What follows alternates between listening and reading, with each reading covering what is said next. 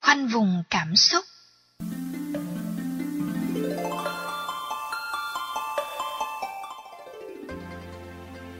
Trong kinh Đại bác Niết Bàn, Đức Phật dạy, nghệ thuật không nhân lớn khổ đau. Nghệ thuật đó có thể được triển khai dưới nhiều góc độ tâm lý. Thứ nhất là khoanh vùng cảm xúc khổ đau, để lòng hận thù chỉ có mặt trong vùng này thôi. Cách thức đó có thể hình dung giống như đưa vi khuẩn vào cơ thể qua tiêm chủng, tạo ra vùng kháng thể, cô lập hoàn toàn vi trùng độc hại xâm nhập vào. Tương tự, khoanh vùng cảm xúc của lòng thù hận, lại để nó không lan truyền cho thân bằng quyến thuộc. Nếu để nó truyền, chẳng những mình mà người khác cũng bị khổ đau tương tự. Nếu thương thân bằng quyến thuộc và bản thân thì trước hết hãy khoanh vùng cảm xúc giận dữ đó lại.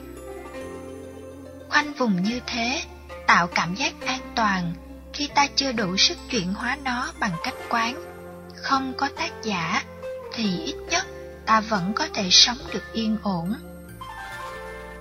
Quán tưởng nhiều về cảnh giới của sự sống, bỗng dưng ta cảm thấy mình cần có tình thương yêu để thay thế những nỗi khổ đau trong quá khứ. Khi quan niệm về tình thương yêu, ta có thể tự an ủi rằng có lẽ trong kiếp nào đó, mình đã từng tạo ra cảnh ngang trái cho người khác. An ủi như thế giúp cho mình buông đi nỗi thù hận ở mức độ nhất định. Tuy nhiên, nếu ai quy hết trách nhiệm về quá khứ, thì người đó sẽ rơi vào chủ nghĩa định mệnh, không phát khởi nỗ lực.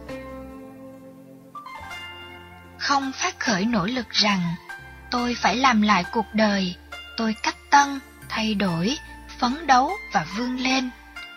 Quy trách nhiệm về quá khứ chính là kẻ thù của sự tiến hóa. Dù tin vào nhân quả, nhưng ta phải xác định rõ những hạt giống đã gieo trồng trong quá khứ. Nó sẽ tồn tại dưới dạng thức năng lực và năng lực này được kích hoạt theo quán tính của thói quen. Quán tính đó có thể chi phối đời sống sinh hoạt, tư tưởng ý thức của ta khoảng 30% đến 50% là hết. 50% đến 70% còn lại lệ thuộc rất nhiều vào ý thức tư duy, hành động, lời nói, việc làm, cử chỉ và cách thức giao tế. Ý thức được như vậy thì ta không đổ lỗi cho quá khứ. Đổ lỗi cho quá khứ có thể dẫn đến tình trạng đổ lỗi cho thời cuộc, hoàn cảnh, bất cứ cái gì mà ta có thể gán ghép. Người như thế sẽ rơi vào tình trạng bế tắc không có lối thoát. Hóa giải hận thù là nhu cầu rất cần thiết. Hãy bình tĩnh để phân tích rõ ràng nguyên nhân chủ quan, khách quan, nguyên nhân cộng nghiệp của một thời đại, giai đoạn lịch sử hay nỗi bất hạnh chung cho cộng đồng. Khi thấy được chân tướng của các nguyên nhân rồi, ta hãy bắt tay làm mới cho cuộc đời mình, tập sống trong trạng thái vô úy. Lúc đó, ta sẽ không còn bị chi phối bởi những biến cố đau thương trong đời. Nếu bế tắc thuộc bóng tối, hãy hướng tâm mình về mặt trời. Nếu bế tắc là khổ đau, thì hãy hướng tâm về hạnh phúc. Nếu bế tắc là thù hận, thì hãy hướng tâm về sự tha thứ. Nếu bế tắc là sự ngột ngạt đơn lẻ, thì hãy hướng tâm về một bầu không gian vô tận. Ở đó, ta không hề thấy sự trói buộc ngang trái, giao thoa với nhau.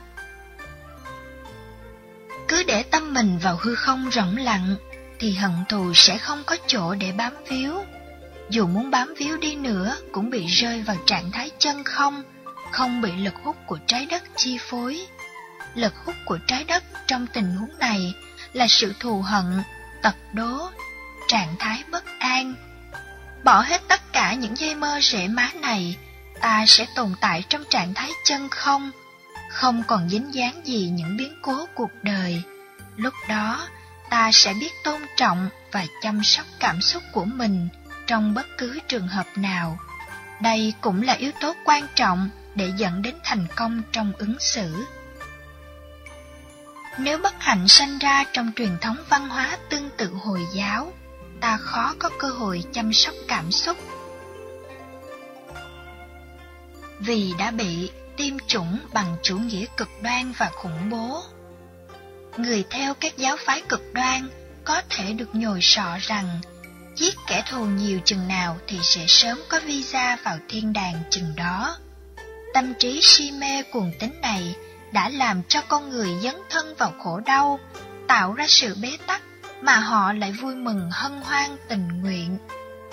Quan niệm về thánh chiến trong Hồi giáo là sai lầm.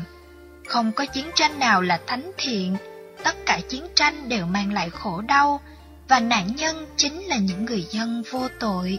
Dù chiến tranh đó là chánh nghĩa, thì khổ đau vẫn luôn có mặt. Nhân chiến tranh lên thành một chân lý tôn giáo đã làm cho rất nhiều người bất hạnh. Nỗi bất hạnh đó kết thành vòng từ trường của thù hận. Khi những chiến sĩ qua đời với lòng thù hận, thì trong kiếp sau, họ lại tiếp tục có những trạng thái tâm lý thù hận. Cứ thế mà kết thành dây mơ rễ má, từ kiếp này sang kiếp nọ, rất nguy hiểm. Tóm lại, khoanh vùng nỗi khổ niềm đau là cách ngắn nhất. Theo đó, ta không nhân bản, không lan truyền khổ đau cho người thân. Những gì của quá khứ, hãy để nó thuộc về quá khứ. Ta là nạn nhân thì đã chấp nhận nó rồi. Còn thế hệ sau là những người không nên chịu cùng một số phận đó.